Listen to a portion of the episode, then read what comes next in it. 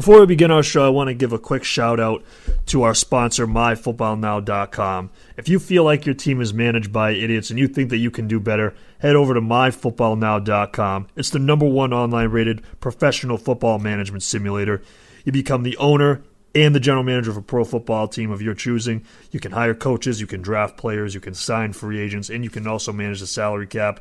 And additionally, put together your own game plan. You'll play against other players from around the world, and best of all, it's totally free to play. Build your dynasty now at myfootballnow.com.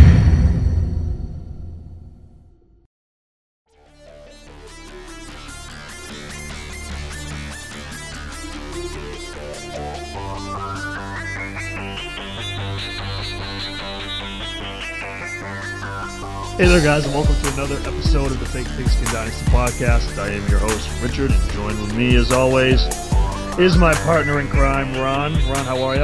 I'm doing excellent, doing excellent. Ready to talk some football and uh, talk a little Brady, I guess, is on the docket tonight. That's right. And Ron, how about you tell the view? How about you tell the listeners out there? Yeah, the viewers. How about you tell the listeners out there who we have joining us tonight? I let you. Actually, Jordan Heck is his name, and this guy's a scout. I'm pretty uh, I'm pretty shocked that we can get a scout on here, man. We must be uh, we must be moving up in the world, right? I don't have his credentials though.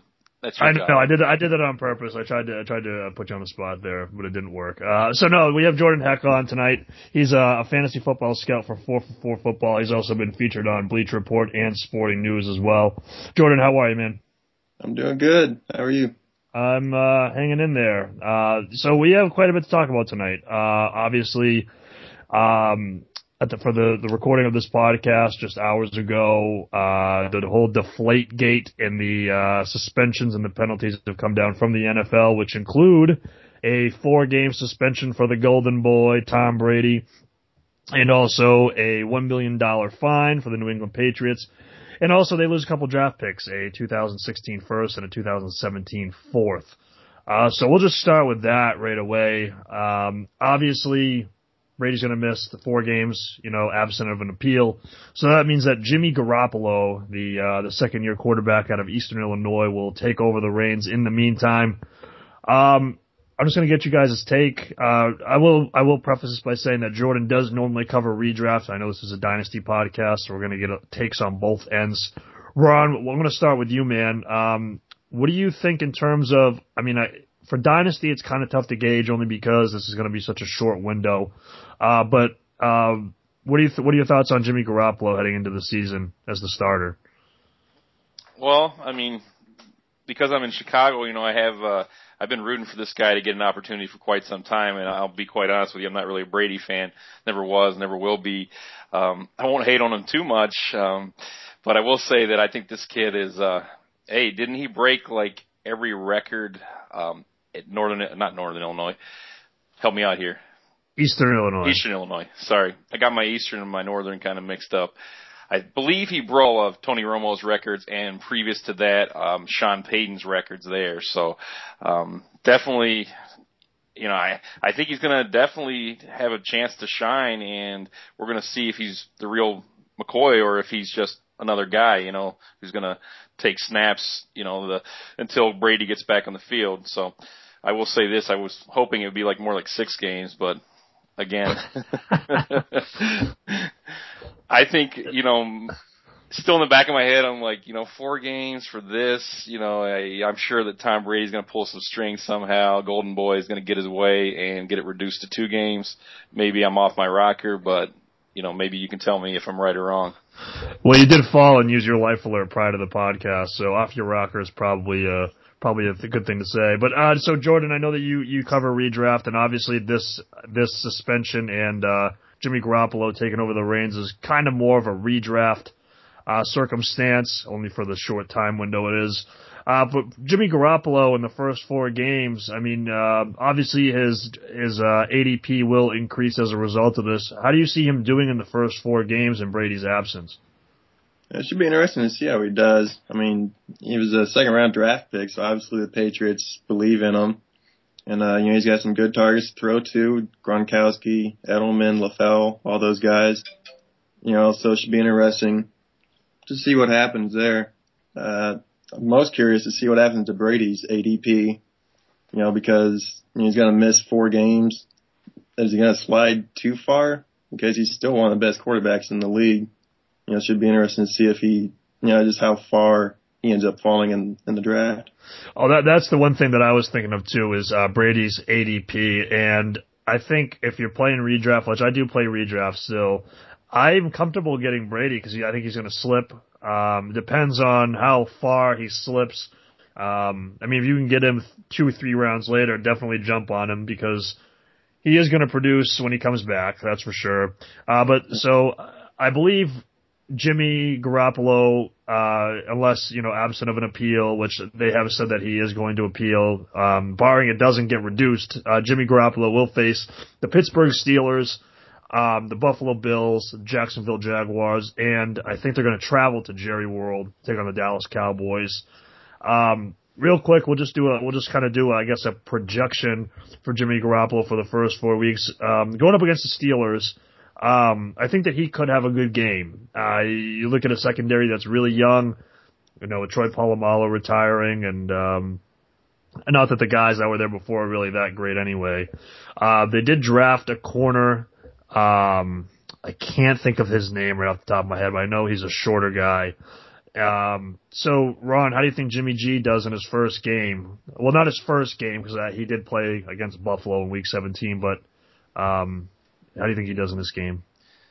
Honestly, I think they're going to ease this guy in to the, you know, to the reins for those first few weeks, especially week one. Um, that's not an, I wouldn't say it's an easy matchup. And, you know, I think Steelers, didn't they add Bud Dupree? Uh, you know, so not that he's going to set the world on fire or anything. They have lost some, some pieces of that defense, just like you brought up Polamalu, um, Jason Worilds, the other guy retired. Who knows what he's doing now?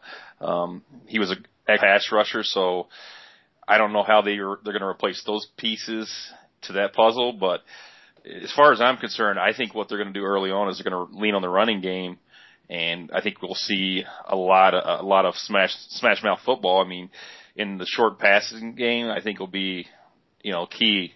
Edelman, I think he's going to get his numbers regardless, but I think he's going to be the top target in the offense. In LaFell, definitely to have to hit LaFell up. I, w- I was just reading something about Garoppolo. Uh, Bill Belichick or a check, excuse me, said that uh, oh man, Garoppolo looks like a linebacker this off season. So uh, just reading that, uh, he definitely has added some muscle in the off season. So I don't know mm-hmm. if that's a good thing or a bad thing. He's going to be slower. Um, he'll be harder to bring down the pockets, presumably, but um, you know he did do good last preseason, so you know that I would take that with a grain of salt though, because again, you know this is it's a totally different ball game, you know. Yeah, I will say, um, you know, with Jimmy Garoppolo coming out of college, I did compare him mostly to Tony Romo. I mean, he has a lot of the same, um, same qualities as him. What, what the big thing, biggest thing with Garoppolo is that he's quick with everything that he does. Quick release, quick, um, quick feet, everything like that. Um, and he did. He was actually a linebacker in high school, so he is a tough guy, if you will. Uh, Jordan, do you kind of agree with what Ron said as far as what they're going to do, how he's going to do in the first game, or do you expect him to just come out and start slinging it away? I kind of agree with Ron that you know they'll they'll ease him into the in, yep. into the workload. You know, run the ball more often. You know, the Steelers definitely can be passed against. You know, they don't have a stellar defense like they used to, but you know, I definitely think that they'll try to ease him into the rotation and get the running game going. Okay, yeah, no, I, I think that that's probably a fair a fair assumption. So, who do you guys think is probably the biggest benefactor of this Brady suspension? If you look at him being suspended for the first four games and Garoppolo being the starting quarterback, is it LeGarrette Blunt? Ron? Oh, my the smart money's on Blunt to carry the load. I mean, the, the guy has shown that when he gets high volume, he can put up some big time numbers. And he's a volume back. That's exactly what he was is in Smash Mouth football. That's that's what that's the name of his game, named it, claimed his fame, and and he's done it, and he showed that he can do it. I would want to see, you know, maybe a secondary option uh, step up in that offense, and I'm not really sure who that guy is going to be as far as taking, you know, the third down role. Um, you know, is it James White? You know, is it Jonas Gray? I mean, that's the thing with Belichick. We don't know. We're playing the ultimate guessing game right now, and it's so early that, you know, it's so early to call the shots on this. And even even when the time approaches, it's still going to be hard to call the shots. Yeah, Jordan, do you do you kind of agree that it's going to be like Garrett Blunt who's the biggest benefactor of the suspension? Yeah, Blunt's definitely going to you know benefit from it, but I think Edelman will also have you know a good benefit from it too, just because Garoppolo will probably ease in with some shorter passes, and that's where Edelman succeeds is catching balls out the slot. So, I mean, he already has great numbers, obviously, but you know, I think he'll just continue to produce and you know maybe get some more catches for PPR formats. Yeah, no, I I can agree with that. I mean, I guess I'm probably a little biased because I'm such a Jimmy Garoppolo fan. Um, but I, I think that he's actually going to do pretty decent these first four games. Uh, I don't expect him to, you know, light up the scoreboard by any means, but I definitely think that Pittsburgh is a very beatable secondary. Buffalo, I think he's going to struggle with tremendously. Um, Jacksonville, I mean, come on. And then Dallas, uh, Dallas can be picked apart. Uh, so I think that he's going to have a, a good first, you know, few weeks. And then if you can get Brady a few rounds later, I think that that's just going to help you tremendously um, because he is going to come back. He's probably going to be slightly pissed off. I'm just going to guess on that one though, because um, when he comes back, you guys know who he plays when he comes back, correct? Colts. The Indianapolis Colts, and I don't know if the the NFL anything to do with the NBC on that one. You get you get the game without Brady, and then you get his return. So I don't know if that had anything to do with the suspension or not. Uh, but kind of off of a fantasy uh, topic here, I just kind of want to get you guys' takes on Deflategate. I'm sure you've probably vocalized them to some degree on Twitter, but I guess just to condense them into this one podcast, I'm going to start with you, Ron. Uh, what is your take on the whole thing? Your thoughts on the penalties? I mean, you've used words like Belichick, so I'm assuming that you think that Tom Brady should be crucified, essentially. But I'm interested to hear what you have to say anyway. Well, I just think it's it's the whole thing just it's a travesty to the NFL and it's a big black eye for um, the New England Patriots in general. And the fact that so many people were in on this and knew what was going on is, is just it's disgraceful to to the National Football League. And I think the penalties that they handed out today are, you know, okay, they're they're going to shut a lot of people up, but at the same time, there's going to be a lot of people on the other side of the fence that are going to agree with me as far as I think it should have been at least, six games. You know, again, that's my personal opinion. Take it for face value, but you know, the fact that Brady adamantly denied any wrongdoing from the start. Um, you know, they say denial is the first sign. Um, so, I mean, for him to do that, I, I just would have had more respect for him in general if he just came out and said, "Hey, I screwed up. This is what I did." It just manned up for it, and, and at that point, you know, I would have I would have respected him a lot more and that's basically all I had to say about it. But the thing with that is, though, Ron, don't you think that he would have been suspended for the Super Bowl if he did come out and say that? Right, but I mean, at the same time, you know, he did something wrong, and he's going to sit there and cover it up, hide it. And yeah, I know it's all about getting to the Super Bowl and winning a ring, but at, at some point, you know, you have to have some type of morals, and you know, obviously, you know, the, the game meant more to him and it's easy for me to say, you know, and not in his situation, his shoes, but at the same time, it's just I think the right thing would have been just to admit to it and take his penalty, and you know, I, I would have been fine with that because I wouldn't have had to watch New England make a run. So do you think that the only revision to the the penalties brought down by the league was should have should have just been the six games and everything else, or what do you think it should have been? Um, I think it should have been the six games and at least a couple picks. I don't know about four picks. It, it's that seems maybe a little excessive. Well, it was, it was actually two picks. It was, two uh, picks. It was a first round pick for next year and uh, a fourth round pick for 2017. I mean, I think that that's a reasonable penalty as far as the picks go. Um, okay. Or maybe a second and a, in a fourth or, or something like that. But you know, what's a first round pick for the Patriots? It's it's what the 28, 29th pick in the draft. I mean, it's, Malcolm it's Brown. Almost, it's almost a second round pick, I guess, if you, if you want to look at it that way. Uh, Jordan, what do you what do you think of the penalties imposed? You, would you have what did you, would you have kept it kind of the same? Would you have imposed more or less? What do you think?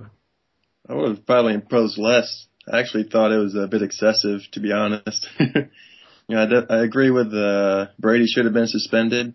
You know, I thought two games was gonna be it, but you know, you have four games. You might get two in the appeal. Who knows? But uh, I thought the million dollar fine and the loss of draft picks was a bit excessive. You know, because the Wells report didn't find uh, Kraft or Belichick to know any knowledge of it. So how can you penalize them? You know, penalize Kraft with the fine and penalize Belichick with the loss of draft picks when you couldn't find any evidence that they were involved with it. And then with Brady, you know, they said it's more probable than not he knew information about it. You know, is that enough to warrant a four game suspension? Yeah, I mean, I, those are some of the the con, you know some of the conflicting arguments. Arguments. Um, but, um, but would you think it's fair to say that? Um,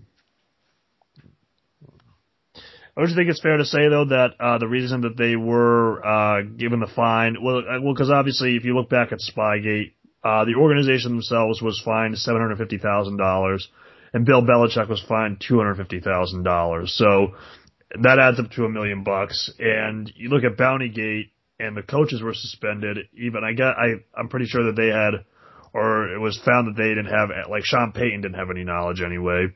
Uh, so do you I mean, do you think that that's fair to say why they got the fine? Is it kind of the same, kind of the same deal with Bountygate, or do you? Th- I mean, I know you just said that they shouldn't have um, been fined at all, but um, I mean, can you at least see it from that point as to why they did it? Because like you know the whole Bountygate thing. Yeah, I mean, I don't think they they shouldn't have been fined at all. I just think a million dollars is excessive. I think Schefter said earlier is the most a team has ever been fined. Yeah. Uh, and maybe it was because of their history with Spygate. You know, it was just kind of, you know, two big scandals in in such a close period of time. You know, they wanted to make a statement. Yeah, no, I I agree. Um, I think that the fine it kind of falls in tow with Spygate, and I, I actually wrote an article on Deflategate, and I and I set a four game suspension um, I didn't have the fine in there, but I did have the picks, and I think that the I think that the suspension is is right on right on point. Uh, I mean, not the not the suspension, but the penalties are right on point with what I thought. Um, I I you know people talk about, and we were talking about this before we came on the air, Jordan, um, about how people are comparing this to domestic violence. And I just want to quickly say, because this is going to be a really touchy subject, and I don't care at this point. Um, d- domestic, for the record, uh, domestic violence and integrity of the game are two totally separate avenues in the NFL. Is punching your wife worse than deflating a football? Yes. So the suspensions like fall in line with each other. Should one be less? No. I mean, if Brady was given eight games and people said that, I just think it's I think it's ridiculous. Um, because now this is the part where it gets controversial. Deflating a football or altering the game in any way is worse for football than punching your wife. Again, hitting your wife is terrible. You shouldn't do it. I don't recommend punching your wife. However, if you alter the rule, uh, if you if you break a rule in the NFL, such as deflating a football, using stickum, whatever. Uh, it, it, it's worse for a football standpoint. Um, I just want to get you guys' thoughts on that. I mean, do you, Ron, do you, do you think like that where Brady shouldn't be suspended as many games as domestic violence? Uh, do you think that they are parallel to each other in any way, or do you think they're just totally separate, like I think? I think they're totally separate. I really do. Um, you know, it's hard to to you know, separate the two and, and I mean, compare the two is what I mean. In in my opinion, it's just they're two totally different subjects. Um, you know, one's cheating, and one is you know something outside of the game that you're doing. You know, off the field that is totally inappropriate. You know, so yeah, it's a very touchy subject um, to talk about when we were talking about you know that that subject in general. So um, I'll just leave it at that. I just I definitely don't approve of either one. Um, you know, and, and I can't sit here and say one's worse than the other, but I, I do think you know cheating is cheating. You know, and that's the bottom line. And, and I just think the cover up is just. I mean, we've seen this before, and it's just they're covering stuff up. You know, I think it's pretty obvious. You know, just because you know, not everyone's been implicated here and they don't have all this proof. You know, I guess for me, I'm just, the signs have all been there that they've cheated in the past. So that's kind of the way I look at it. And, you know, once a cheater, always a cheater is the way I'm, I'm going to look at it, you know, and maybe, maybe my views are a little slanted, but that's my take on it, man. yeah. I mean, in my opinion, when, when a report says more probable than not, to me, that's, basically NFL speak for saying you did it without actually. Because I mean, this can never be proved. I mean, there's no audio or tape that's gonna that's gonna show Brady saying like, "Hey, uh, if you want to sign jersey, deflate the balls." You know, that's never gonna come out because it doesn't exist. um, but uh, it it just doesn't exist. Unfortunately, that would be that would be that would be something though if that did somehow get released. Um, but no, you know, the whole thing with Ray Rice, and I'm I'm a Baltimore Ravens fan personally, and as soon as the Ray Rice stuff came out, I said to cut him. Uh, but Ray Rice shouldn't have to worry about game suspensions. This guy should be in jail. Okay, that's the thing. That's the difference between the domestic violence and the cheating in the NFL. The cheating in the NFL, you should be sus- suspended, fined, and all that pretty heavily. Asterisk, tainted legacy, whatever the hell you want to do. But in terms of domestic violence, not only should you receive your game penalties, you should be behind bars, in my opinion. And I think that that's, you know, it's not, it's not Ray Rice's fault that his, his fiance dropped charges on him because of whatever reason. I mean, the dude should be in jail.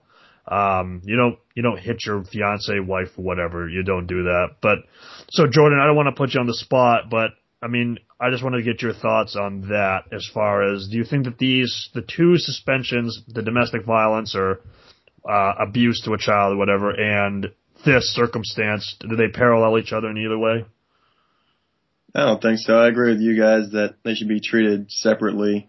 You know, people like to compare suspensions across all over the board. You know, they like to compare Josh Gordon's weed suspensions to Tom Brady's Deflategate, and you just can't do it. You know, it, it, it's hard to compare these suspensions for separate incidents. You know, like with the weed suspension, Gordon's out a whole year, but that's because he's a repeat offender. You know, he's he's done it over and over again right. after they tell him not to, and you know, there's a difference there. You know, so they should definitely be treated separately. And you know, like you said, he should be in jail. You know, you should have real life consequences rather than just football consequences. Exactly, and I think actually with Josh Gordon, I think what gave him the the this most recent suspension, I think it was for drinking actually. I mean, this guy like literally wasn't allowed to do anything. Yeah. Um, so yeah, I mean, in all, you know, you can't, you just can't. I know it's a really touchy subject, and um, I know we're getting away from dynasty here, but I mean, this is a, and I know Ron, Ron's over there smirking. I don't care. I, I wanted to talk about this because this is like my day. I was so excited for this stuff to come down. um, but no, you can't, you can't parallel the two. And I know it's a touchy subject, but it's like comparing apples and oranges here, guys. Uh, sure, yeah. yeah, it's they're just totally separate things, and no matter what Roger Goodell does, hate the guy, like the guy, he's never going to get it right, no matter what he does. You know, that's just part of his job. And you know, I think there are other things that came into play here outside of you know pure rule breaking. I think if he didn't come down hard enough, he does have 31 other owners that have to vote him into his position. Um, and you know, people you know can drop the you know the whole thing with NBC about you know them getting the first game without Brady and then his return, and then also you know absent from an appeal, they get Greg Hardy when he returns to Carolina. So does the does the NFL base their suspensions off of TV ratings? That's a whole other conspiracy. We we don't know. It definitely seems that way to some degree. Um, but I mean, reading the Wells report, the the one thing that really stuck out to me was um, uh, John Jastremski actually said to Brady, uh, you know, there's no way that you could, there's no way that they would have known, there's no way that you could have done it alone. I'm paraphrasing there. Um, but I definitely think he did. And I definitely, I think that what people need to understand more is that he didn't really get suspended for deflating the ball. It was more for his unco- he didn't cooperate with the investigation. That's right there in the rules with the integrity of the NFL that you have to cooperate with investigations. Yeah. Um, and yeah, they were talking about, oh, you'll see all my personal stuff, naked pictures of my wife, whatever the hell he's got on there. I don't, you know, but I don't think they really were concerned with all that. Um, you know, there was, there were, I mean, well, the naked pictures, who knows? But Well, you know, try, I'll say one thing. That to me would just be an alarming red flag that you have something to hide. I mean, wouldn't Yeah. that wouldn't you take that from from that whole scenario? I mean, that's to me that's what that means. You, you got something to hide. Yeah. So the last thing we'll talk about Deflategate. Uh, so he is going to appeal. Ron, what do you think happens with the appeal? I still stand by my original quote, which is I think he'll get it knocked down to two games. Not down Unfortunately, to two games. yeah. I think I, I don't think it's going to get reduced at all, and because I think that the the uh, appeal officer will probably just I think they're going to ask to see the text again, um, and I think he's going to refuse. And then what do you really have to appeal at that point? I mean, there's really nothing to go off of, so I don't really know. It almost seems like, like the appeal process is almost just like a like a okay, here's a six game penalty. You appeal it, boom, it just goes down automatically. It's like, what's the point? Why not just suspend them for what the appeal is going to turn out to be anyway? Uh, but Jordan, do you think that the appeal is going to make a difference at all? I mean, it might. I wouldn't be surprised if he does get it reduced, but I'm kind of with you. I don't think it will get reduced in the end. Yeah. Uh, so there, that's our take on Deflategate. You know, um, I think we can all agree. Well, except for Jordan, I, I think that the penalty's fine. Ron thinks there should be more, and Jordan thinks there should be less. So this is a good show already. There's a lot of parody going. There's a lot of parody going on already. Uh, but we'll talk about some some some uh, some real fantasy stuff here. Um, I guess one big story that it really hasn't been resolved yet. Uh, you know, we've talked about rookies, and I'm sure you guys out there have heard a lot about rookies. But we'll, I want to talk about the Dallas Cowboys and their backfield situation. Ron, are they going to stick with Darren McFadden as their primary back? Well, my take on it would be he's definitely the number one option for them right now as far as talent level. Um, but that's the thing. We all know what Darren McFadden is. He's a one cut runner. He can't stay on the field and that, you know, that's the bottom line. I mean, I think this guy's going to be hurt before camp's even over. And I think once that happens, they've already t- talked about doing a committee, and I think that's what the way they're leaning right now is, is is a committee backfield. I mean, with that offensive line, I think they could put any one of those guys in there, and, and they could still be a, an immediate low end RB two if they're getting the volume. So it's just a matter of what they decide to do, and if they stick by their guns with the committee. Um, out of all those guys, you know, long term, you know, 16 game season, it's a long haul. I say Joseph Randle stand, stands to benefit the most, and he has the most talent based off of the fact that I think he can stay on the field, whereas Darren McFadden has proven many times in the past that he cannot stay on the field. And you know, and and I'll be the first one to say, you know, I was a big, I loved Darren McFadden coming out of the SEC with Arkansas. I drafted him numerous years, you know, coming, you know, when he got drafted with the Raiders and, and every year I would get burned. And we're all sitting back waiting for Darren McFadden to have that one year where he just explodes and plays a full season and a full complement of uh, carries. You know, and he definitely, you know, he has that versatility. He could pe- catch passes in the backfield. So, you know, he is a dual threat. Um, but I still would not rule out the possibility of Jerry Jones going out, making a trade, and getting a legitimate RB one to anchor, you know, behind that offensive line. And that's that's I think that's still in play. So, you know, I'm not really buying that. Uh, um, they I've heard some Dallas beat writers projecting Joseph Randle for 1,200 yards. You know, so I mean, I think that's a lofty number. I think more in line would be somewhere around 750 yards, maybe 800. But I think that they will definitely give uh, the opportunity will go to Darren McFadden out of the gate.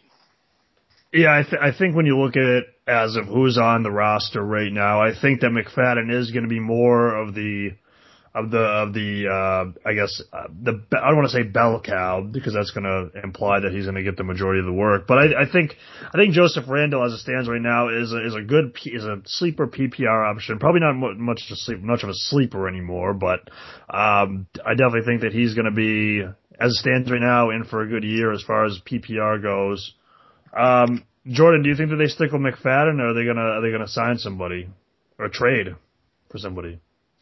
I mean, you always have the Adrian Peterson rumor out there that you know the Cowboys are interested in him, but I don't think that's going to happen. I think the Vikings end up keeping uh, Peterson, and uh, you know Jerry Jones has said that you know he feels comfortable with the guys he has now, so you know I think they're just going to keep who they have, and I think uh, McFadden's definitely going to get the first uh, look at it, but you know like like you guys were saying, I think it's going to be a committee. I mean, you had McFadden there, you had Randle, obviously. You still have Lance Dunbar. You know, he's shown promise in the past. You know, uh, good catcher out of the backfield. Mm. Uh, Ryan Williams is there. You know, he's a second round pick not too long ago. He still has potential. So, you know, it's a, it's a tricky situation because they have such a great offensive line. So, you know, whoever is back there is going to have success. But it's a matter of, you know, you have so many talented people back there that it's going to be hard to pick, you know, on any given week. I feel like any one of those guys could have a big game. It's going to be hard to predict which one. Yeah, go ahead, Ron. Real quick, do you think this backfield could turn into the New England Patriots backfield in the, in the aspect uh, that they don't have that offensive line, but it's kind of one of those things where you don't know from week to week who's going to get the carry, so it kind of makes all of those running backs irrelevant in fantasy, with the exception of possibly you know PPR leagues, the guys like Lance Dunbar, if Randle's you know I kind of that's my take on it. I think that I see that kind of happening if they stick with this committee approach, and it's just a real big bummer, you know, for fantasy owners out there because you know flip a coin because from week to week we don't know who's going to be the guy that week. You know, they go to. Yeah, I, I can definitely see that happening. Also, you know, it's good for uh, daily leagues because you can, you know, you can get lucky with who might have a good week that week, but you know, for redrafting and for dynasty purposes, it'll be, you know, be a headache because, you know, you want to roster the guys because of their potential every week, but at the same time, you know, it's hard to start them when you know that they could end up getting a goose egg. Exactly. Yeah. So, you know, obviously today was highlighted by Deflategate. I'm about to drop a nuke bomb on this podcast right here. What do you think the chances of the Dallas Cowboys signing Ray Rice is? I mean, he's, he's out there. He's looking for a job. He had to go and do it. He's he's shown that he can carry the rock.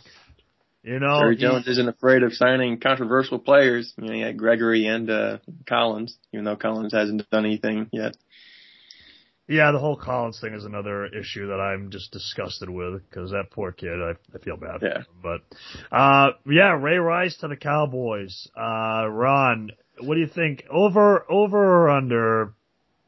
Uh, actually, I won't even do an over or under. What do you think? Do you think that is possible? I think like it's it's there's like this slim chance. It's it's so slim that it's not even really a chance in my opinion. Just because there's been so many, you know, there's no one reaching out to go sign this guy because of the PR nightmare that he will bring onto the the team that he signs with, whatever team that may be. And I just think there's no interest right now out there in the market. Not to mention the you know running back market in general is just so you know um, degraded. I mean, no one, you know, running backs nowadays, you know, they're not valued as they were, right. you know, five years ago, ten years ago. So it, it's like a completely different you know, we're in a passing league. Um, you know, I've heard the theories that, you know, it's going to switch back to a running league. Um, but I'm not really totally buying that just yet. Um, uh, so I'm skeptical of that in general. But to answer your question, I just, I, I don't see it happening. I think there's a more probability for the. It's more uh, probable than not. No, it's more probable they go out there and get AP or sign um, or, or make a trade to get you know, a, a bigger name running back than it is that they sign a guy off the street and expect him to come in there. And, you know, let's be honest, at 28, what does Ray Rice have left in the tank? I mean, I know you're a, a Ravens fan and we got to look past all this other off the field BS that's happened in, in the, it's just, in my opinion, you know, it's, it's just, Ray Rice is pretty much done in the NFL and maybe I'm wrong, but you know, I, I just don't see any interest from any any owners anywhere on any teams. Jordan, what do you think? Ray Rice to the Ray Rice to the Cowboys. What do you think? I don't think Ray Rice to the Cowboys is going to happen. Uh, I do think uh, Ray Ray Rice will get another chance. I just have a feeling that some team will will sign him, but I I, I don't think we'll have to. Uh, I don't think he'll go to Dallas. Yeah, I mean the reason I brought it up was because obviously running backs, uh, uh, I, I guess, uh, you know, I guess a, a, a need for them, if you will. Um, and you know, Ray Rice, you know, before all this was, uh, pretty decently productive. Um, I mean, some other, I mean, there really isn't much of a running back market out there. Uh, you, you look at it, you have Chris Johnson's another guy. We could, we could talk about him. Uh, Pierre Thomas, uh, Knowshon Moreno. I mean, it's really scraping kind of the bottom of the barrel. Chris, Actually, I like those two names better though. I like Moreno or Chris Johnson a lot more than I would. I mean, I, I think those guys still have something left in the tank, and I think they they could definitely catch on with some team somewhere and possibly steal a starting role on a team that has has you know doesn't have running back depth like like Dallas. But you know, I think Jerry Jones has already come out and say it and said it, and, and that's the fact that he's completely happy with his running back situation in the committee. So I don't know. Is it a smokescreen? Is he still working these? You know, pulling the the, the um trying to pull all the strings to get AP. I I don't, I don't see it, but I mean, you, we did hear that. You know, a first round pick was out in, in play. You know, for a running back. So, you know, I don't know if there's any truth to that. All right. So just what do you guys think? Who who gets the first carry of the 2015 Dallas Cowboys season? Ron, go. Oh, I'm gonna have to go with uh, Joseph Randle. I, I'm gonna have to go with the Randle. All right, we're Joseph Randle. Okay, Jordan, do you think it's McFadden or? Yeah, I'm I'm going McFadden. I'm gonna have to go with McFadden too. I, I'm a believer in McFadden as long as he can stay healthy. Um, I think that's just been the guy's biggest Achilles heel is that the dude cannot stay healthy. Yeah. Um, but overall, I'm, I'm actually kind of a believer in him. Um, so I guess another thing we could talk about is, uh, you know, we have a, we have a redraft guy on here in Jordan. And, uh, this also does make sense for Dynasty too. Let's just, I guess we can go through positions and just who we think is going to be, I guess the, that position of the year player. Uh, we'll start at quarterback. You know, Jordan, I know you're a Bucs fan. Is, is Jameis Winston going to be the most productive fantasy fan, rookie fantasy quarterback um, in in year one? Uh, well, I mean, it's definitely possible. He's got good weapons and Vincent Jackson and Mike Evans, you know, and uh, Austin Seferian-Jenkins. Hopefully, he can bounce back too at tight end. You know, we have three guys over six foot five throw to, but I mean, you can't rule out Marcus Mariota either. He's got a, you know, Tennessee's given him a lot of weapons there in Tennessee. So, I mean, either one of those guys, I mean, those are the only two guys really. Yeah, those are the only guys. Yeah. So I think it'll be close between those two actually for the first year. You got to pick one, Jordan.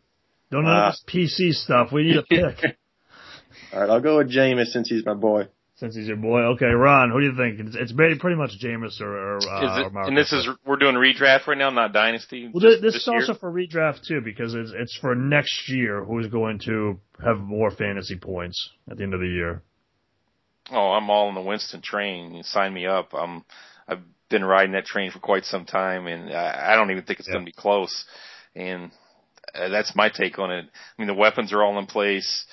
Um, I like the coaching staff a lot better. Not even a question, actually. I love their coaching staff compared to Tennessee. Um, in yeah, I don't trust Whisenhunt with anything no. that could produce valuable football. So I think he's um, going to ruin the kid, you know, and that's you know I I hate to say it, but I really do. I think he's going to be a detriment to him, and I think he's going to develop a lot slower than he would on any other staff out there in the NFL. Yeah, uh, so Jordan, uh, you know, from a from a dynasty standpoint, I think right now I have Jameis Winston as my number twelve dynasty quarterback. I know in redraft that may be a a crazy ranking. Where where is he kind of falling in the redraft landscape right now? Uh, I mean, I wouldn't take him very high just because he's a rookie. Right. still coming in. You know, I mean, I might take a chance, take a flyer on him in the late rounds, or you know, maybe even undrafted. Just wait and see what he can do. Right. I don't know if he's not really a priority of mine if I'm looking to draft a quarterback. Yeah, well, I mean, we have seen some rookie quarterbacks in the past be productive. I mean, Cam Newton uh, being one of them. Um, RG3. I, I can remember back when Cam Newton, the first week, he exploded.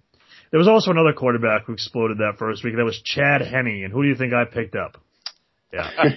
I went with Chad Henne. And, uh, yeah, that was in good. Wow, wow, wow. He was terrible. I think he actually got injured that year too. So, uh, but at wide receiver, I mean, this is kind of headed by Amari Cooper and Kevin White and guys like that. So, so Jordan, who do you think is going to be the most productive wide receiver, most productive rookie wide receiver in year one? Year one, I'm going to go with Amari Cooper. I really like his situation. I like his talent. You know, I think him and Derek Carr can do a lot together in Oakland. Yeah, he's just he's just such a talented receiver. You know, I, I like Kevin White too. I think he's got a good situation in Chicago, but you know he's playing opposite Alshon Jeffery. You know, they also have Forte and uh, Martellus Bennett there in Chicago, so there's more weapons to take away. Whereas in Oakland, Cooper's the number one guy. You know, he'll be the focus. I think he'll he'll definitely be successful. Ron, do you kind of do you agree with Amari Cooper? I like Amari Cooper, but I like Kevin White so much more. Uh, oh, you Bears homer! Get out of here. Honestly, I mean, no, we talked about it a lot. I mean, the thing that I see, I, I kind of have a separate take than Jordan, and you know, I would totally respect Jordan's views. I mean, he's a scout, so I have to totally, I totally respect him. But no, just saying that, prefacing off what I, what what you just said though. There's one guy kind of out there, Michael Crabtree, who still may may steal a lot of targets from Cooper. So, you know, yes, Cooper has, he's going to be the number one guy. Um, but I think everybody, just like Harmon said last week, I think we are shortchanging Crabtree to a certain extent. And he runs crisp routes. If he can stay healthy, I still like him to have a pretty big role in that offense. As far as the Bears go, the reason why I like White so much is because he has all those other pieces in place to take the attention off of him.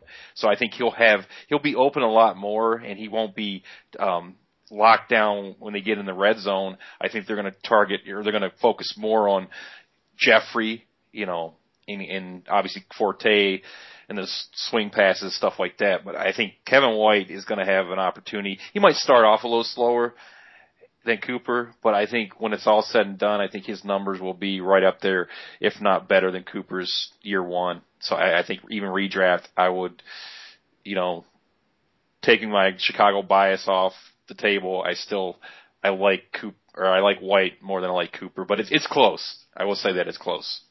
So what are your Kevin White projections for year one? What do you think? What do you got for a line? Hmm. I'm saying somewhere in the neighborhood of 60 receptions for yeah, that's what I was thinking. 875 yards, and I'm going to say seven touchdowns because seven's my lucky number. I like that before every. Uh, I need uh okay. But so, Jordan, what, what, do you think? What, what, do you think Amari does year one? What do you think he does for a line? Uh, probably something similar to what he just said. Uh, you know, around 60 to 70 catches. Uh, he might near a thousand yards. You know, it's hard for rookie receivers to get that point, but you know, I think Carr has a big arm. He can he can get him going deep, and uh, about six touchdowns. Okay, and I know Jordan that you mostly cover redraft, but who do you like in dynasty more? Uh, gotta go with my boy Cooper again. All right. It's close. I mean, don't get me wrong, it's, it's definitely close, but I go Cooper. Yeah, I like what you said, Ron, with, with Kevin White. For some reason, 60 catches year one is just where I think he's at. Um, I, I, am gonna have to go, I agree with Jordan. I, I'm gonna have to go with Amari Cooper. Cause I just, I'm a, I'm a Derek Carr, like, I can't even, there's not even a word to describe my love for Derek Carr. I mean, he would be, he'd be the godfather to my son if it was possible. Um, I think you're but a closet I, closet Raiders fan. You just don't want to admit to the. Uh, I have well, literally in my closet right here. I have a Derek Carr jersey, so I guess in some fashion I am. Uh, but I got to go with Cooper. But one guy I'm not sleeping on for year one, statistically, is Jaelen Strong. For some reason, this just screams a Keenan Allen like season to me. Uh, you know, a guy that was drafted way past these other good receivers. I think he was the 11th receiver taken, and he's going to be on the Texans, which, you know, the quarterbacks aren't that great, but he's the number two guy. Um, and for some reason, I think that he could actually have a really productive rookie year. Um, I would say, off the top of my head, I think he's definitely more productive year one than Dorial Green Beckham, than Phillip Dorsett, than Breshad Perriman. Um, I mean, there's a bunch of guys like that. I just think Jaelen Strong's definitely going to be top three, top four in terms of rookie wide receiver uh, projections. And yeah, I go with Cooper. I think that I think I think 70 catches for Cooper, probably around a thousand yards, and yeah, probably six touchdowns. Um, I just love seeing these rookies come out and, and do work. Um, but let's go to running backs for year one. Uh, Ron, who do you think? Who do you think is the most productive rookie running back year one? Well, I said it last week and I'll say it again this week, only because I think Gurley's they're going to handle Gurley with with kid gloves, and this is the running back of their future, and, and the future is now. But unfortunately, they're going to make sure that he's a hundred percent ready to go before they put him out there on the field. And even when they put him out on the field, can we guarantee that he's going to get 20 touches a game? You know, the first couple games and he's in there. So based off of that, if I'm talking redraft this year, rookie production, I'm going to have to go with Melvin Gordon because of the situation, because the Chargers, you know, they need a running back to step up. That's why they drafted Gordon early in the first round. And, you know, he, he's going to be that guy. And the guys that's that stand in his way are really no threats at all. Um, we've, we've talked about that before. It's just, you know, Branden Oliver, come on, man. And Danny Woodhead's great, but he's a third down running back, um, a guy who's going to make those catches for you and get get move the chains on third down. Um, little scat back, you know, I, I, I do like him, but you know, there's just so much opportunity for Melvin Gordon if he can stay healthy. And I was saying it before, I think the reason why he's he hasn't ever really put up big numbers in the passing side of it is because he was never asked to really do that much at, at um, Wisconsin. So I think that in the second half of the season, Wisconsin kind of opened it up a little bit more and they involved him more in the passing game. And he responded by, you know, stepping up and making catches. So I think that he can be that dual purpose running back. I mean, I'm not expecting, you know, 40 catches in his rookie year, but I think a reasonable number could be somewhere in the range of 20 to 30, possibly. Um, so he will help out in PPR leagues, you know, by catching the ball. I love I love Gordon this year. Jordan, do you agree? Melvin Gordon's the most productive rookie back year one. Yeah, I mean Gordon's definitely up there. He's got a beautiful situation in San Diego to be the the starting running back, but you know you can't rule out T.J. Yeldon in Jacksonville and Tevin Coleman in Atlanta. I'm a bit biased on Coleman since I'm an IU grad, but uh, you know, I'm, I'm, I'm a huge fan of Coleman. He's, and he also has a great situation up in Atlanta. But you know, they also have uh, Devonta Freeman there, so you know we have to wait and see how the how they shape carries. But you know, it's hard to go against Gordon year one with what he's got there. And San Diego's got a great team. You know, Gurley, I love his talent, but you know, I think they'll slow him in. You know, they also have Tre Mason there, so then there'll be a committee type situation between Gurley and and Mason. So I, I, I like Gordon best for this year. Yeah, I would agree with Gordon as well. I think I think Gurley, you know, I think as soon as that dude enters the field, he's an RB two without a doubt, and it only can go up from there. But yeah, Melvin Gordon uh, steps into a situation, perfect scheme for him. They run a power power scheme there in San Diego. I'm gonna go on the record right now. Okay, Melvin Gordon will have 1,200 rushing yards year one. Okay, he's going to. I, he wasn't even. He was my. He was my number four running back in, the, in this year's class. But in terms of, in terms of, um, you know, uh, landing spot and where he landed up, 1,200 yards from Melvin Gordon year one. That's rushing, not total. That's rushing. Wow. Am I am I am I crazy? Am I crazy? I was saying no, you you can be crazy from time to time, but in this instance, no, you're not crazy. I was thinking more like 1200 all-purpose, but I think I think he's definitely capable of reaching 1200 yards on the ground. You know, in that offense, they can do a lot, and that's the thing. You know, it's they have uh, you know a sergeant under quarterback. I mean, Philip Rivers is so underrated; it's not even funny, and he's a gunslinger and he's always out there, man. You know, mad respect for this guy. He's out there playing hurt every game, you know, strapping it on, and he's just, uh, you know, like I said, this guy is the real deal. So I think in that offense, there's so many possibilities, and he doesn't have to have that pressure on him. And the, the passing game is going to open up everything else. You know, like you said, with that power scheme, smash mouth football, and I think um, Melvin Gordon will, you know, that's a, basically the same thing, you know, he ran in, in college. I mean, so, I mean, it's like a match made in heaven for him to get drafted with the Chargers. So Jordan, uh, I don't know if you've uh, looked into any ADP for redraft right now. But where is Gordon? Where do you think he goes in redraft formats? I haven't taken too close of a look at it, but I mean, he has to go fairly high.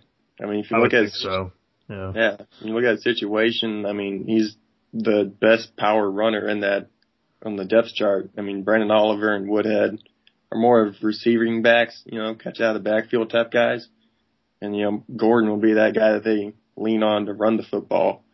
So he's he's definitely going to be up there. I'd take him in the in the mid rounds for sure. Probably three, four, maybe. You think that he's an RB two? Is that do you think is that what kind of where he is? Yeah, I mean, I, I mean, he could be RB one, but I wouldn't trust him that as a rookie right away. So, right, you know, I think starting off, I'd I'd, I'd, I'd uh, leave him in as RB two. Well, I think we can all agree with that. Uh, we hope he doesn't have a Ryan Mathews rookie season that was that was that was terrible. No. Uh, so this is going to be, you know, three, four minutes that you guys are never going to get back. The most productive tight end year one uh, is going to be cake. Uh, Ron, is it Maxx Williams? Uh, I think it's Maxx Williams by a landslide. Just Yeah. based off the situation again. We keep talking about the situation, but that's what it comes down to. And he has, he's going to have every opportunity to be the guy, um, you know, the heir to the throne, as you would say, um, at tight end in that offense. So, you know, they definitely lost. I mean, they lost Torrey Smith. Um, they gained a couple rookies and still have Stevie Smith. So one of the toughest nose players out there. Um, so I mean, they, well, these players can learn a lot from him. You know, how to be mean and aggressive and just want to kill everybody. That's what I like.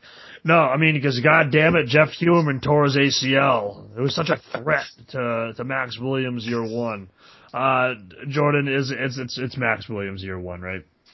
Yeah, definitely. I mean, there's first of all, it's a great situation for him. You know, you got uh, you know the former Bears. They're trying to name his name, Tressman. Trestman. Yeah, Tressman as as coordinator there. You know, you see what you did with Martellus Bennett in Chicago. You know, it's, it's just a great situation, and there's not a lot of competition at rookie tight end to go against him. Yeah, and I and I will say rookie tight ends are are very seldom productive year one. Uh, I mean, you look at Eric Ebron last year. He's everybody was basically going to give this guy the keys to the city, which how valuable are the keys to the city of Detroit? I don't know. Uh, but uh, they were going to give him the keys to the city, and he was just yeah, completely flat. Um, but so Jordan, uh, I, I'm assuming Ron plays in some redraft. I play in some redraft. Who are some sleepers for us to look out for this year? Some guys that we need to have on our teams to to win the ship. I don't know if he's much of a sleeper anymore, but you know, you got Josh Hill in New Orleans, tight end there with Jimmy Graham out of the way. You know, I think he'll definitely step up. I like Uh, that pick. I like that pick a lot, Jordan. Yeah. Uh, you kind of put me on the spot here, trying to think of some other guys. That's all. That's that's what I'm good at. Yeah, say that again. I mean, some ones that kind of stand out to me. Well, obviously, I think he's not really much of a sleeper with Joseph Randle. Um, depending on the size of your league, a guy that I like a lot uh, is a PPR option anyway. Is Albert Wilson in Kansas City. He's probably for deeper leagues. Um, but Alex Smith just needs to be able to throw over 30 yards. It's the only thing we need to figure out with him. and throw a touchdown to his receivers. And a touchdown to his receivers. Yeah. that always helps. Because I don't think Chris Conley's much of a threat at all. I mean, that guy, like I said on, uh, I think I said it on uh, Marcus Catkin's um, podcast, which you guys can check him out over at BlindsideFootball.com. I said that he, Chris Conley, was the the the the, the to the to, well, I just got tongue tied there. There. Let me start over. He will go down in NFL history as the highest drafted player because of a combine result. That's Chris Conley. Um, Freak. he's a freak athlete, but I mean, some other guys I kind of like. This is a little bit of a bias one here uh, in Baltimore. Again, depending on the size of your league, Buck Allen. I think that him with Trestman uh, could probably not necessarily for this next year. Like I said, it's a sleeper, but overall with Trestman, um, I mean, he did give Forte 100 plus catches, and Buck Allen is known to catch the ball. He's another guy that I'm kind of thinking of. Um, yeah, there's yeah, there's really uh, I think Crabtree's kind of underrated. I think that you can probably get him later in redraft drafts. Um, so while I was rambling, Jordan, did you think of any? I was actually going to say Crabtree too, by the way, but you stole my thunder. I was thinking that one too. There go you go. You guys are higher on Crabtree than I am. I mean, I just, I mean, based on where you can get him in a draft, I mean, I, I mean, I know he hasn't really been productive since 2012, but I mean, if, if he's your, if it, like, it all depends on your size of your league. I mean, usually for redraft, I play in 14 team leagues, so you kind of towards the end of the draft scrape from the bottom of the barrel at that point. Exactly. Uh, um, so would I rather have him over somebody like mm, I don't know, uh, Justin Hunter? Yeah, I would. I'd rather have hell yeah. I'd rather have Michael Crabtree over Justin Hunter. Um, so yeah, Jordan, did you think of any other sleepers, or are you going to keep sleeping on us? well, he's sort of a known name, but you know Markus Wheaton, I think he'll step up this year in Pittsburgh. Uh, he only had, you know, he didn't have a great year last year, but you know, I think another year of development, you know, another year of experience. I think he'll he'll put up bigger numbers in Pittsburgh. You don't think Sammie Coates steal his steals his thunder at all? Nah, I don't. I don't see it happening. I'm not big on Sammie Coates anyway. I think that he that, that dude cannot track a football that's thrown in the air. Just can't do it.